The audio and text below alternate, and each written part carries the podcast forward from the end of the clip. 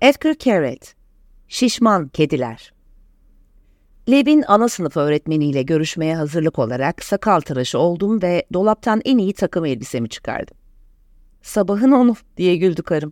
Öğretmen muhtemelen eşofman giyiyor olacak. O beyaz gömlek ve ceketle damat gibi görünüyorsun. Avukat gibi diye düzelttim. Toplantı bittiğinde bana böyle giyindiğim için teşekkür edeceksin.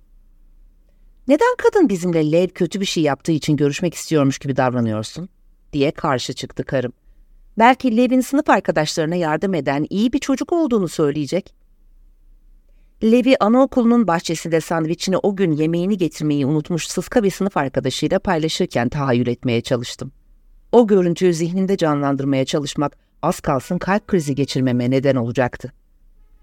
Bizi Levin yaptığı iyi bir şeyden ötürü çağırdığını mı düşünüyorsun gerçekten diye sordum. Sınırlı hayal gücümü bir yana bırakıp onun yerine karımın şaşırtıcı iyimserliğine odaklanmaya karar vererek.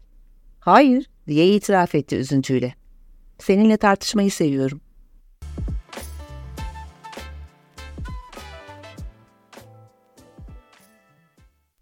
Öğretmen gerçekten de eşofman giymişti fakat takım elbisemi çok beğendi. Düğünümde giydiğim takım elbise olduğunu öğrenince daha da hoşuna gitti. Karım, fakat o zaman karnının içine çekmeden giyebiliyordu, dedi. Telefonlarının hızlı arama listesinde üç pizzacının telefonu bulunan ve o güne dek bir spor salonunun içini görmemiş adamlarla evli kadınların duygudaşlığıyla birbirlerine gülümsediler. Aslında, dedi öğretmen, sizden gelmenizi istemem de yemekle alakalı.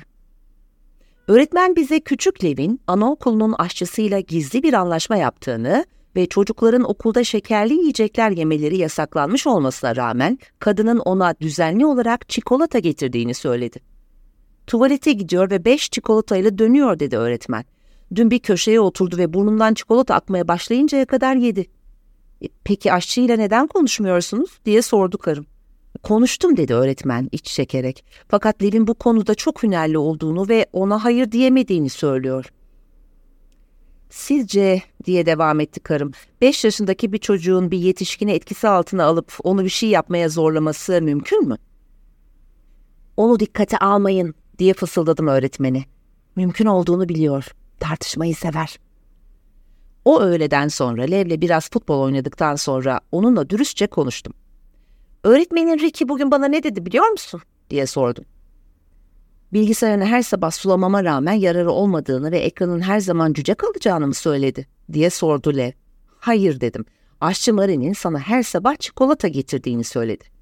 Evet dedi Lev neşeyle. Bir sürü çikolata. Ricky çikolataları tek başına yediğini, diğer çocuklarla paylaşmadığını da söyledi diye ekledim. Evet dedi Lev hemen kabullenerek. Fakat onlara okulda çikolata yemek yasak olduğu için veremeyeceğimi söylüyorum hep. Güzel dedim. Ama çocukların okulda çikolata yemeleri yasaksa sen neden yiyebileceğini düşünüyorsun? E çünkü ben çocuk değilim dediler hızır bir gülümsemeyle. Kediyim. Nesin? Miyav diye karşılık verdiler mırlayarak. Miyav miyav miyav. Ertesi sabah mutfakta kahve içerken gazeteleri okuyordum. İsrail milli futbol takımının teknik direktörü gümrükte 25 bin dolar değerinde pro ile yakalanmıştı. Şas Partisi'nin milletvekillerinden biri bir restoran satın almış ve maaşı meclis bütçesinden ödenen yardımcısını orada çalışmaya zorlamıştı. Ülkenin gözde takımı Maccabi Tel Aviv'in basketbol koçları vergi kaçırmakla itham ediliyorlardı. Sonra kahvaltıma ederken yolsuzlukla suçlanan eski başbakan Ehud Olmert'in davasına dair bir şeyler okudum ve halen zimmetine para geçirmekten cezaevinde bulunan eski ekonomi bakanı Abraham Hirschon'un diğer mahkumlar tarafından örnek mahkum olarak nitelendirildiğine dair kısa bir haberle bunları taçlandırdım. Yıllarca bu denli varlıklı ve başarılı insanların neden her şeye sahip oldukları halde cezalandırılmayı ve aşağılanmayı göze alarak yasaları çiğnemeyi seçtiklerini anlamak için boş yere kafa patlatmıştım. Olmert, Yed Vaşem'den birkaç bin dolar tırtıklamak için uçuş harcamalarında sahtecilik yaparken yoksulluk sınırında yaşamıyordu herhalde. Çalıştığı kurumun parasını zimmetine geçiren Hirschon'un da açlıktan ölmek üzere olduğu söylenemezdi.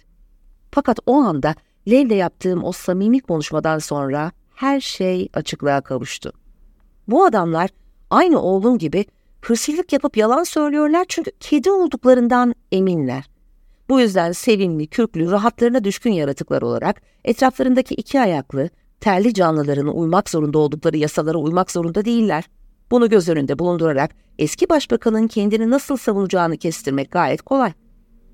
Savcı, Bay Olmert, evrakta sahtecilik ve dolandırıcılığın suç olduğunu biliyor musunuz?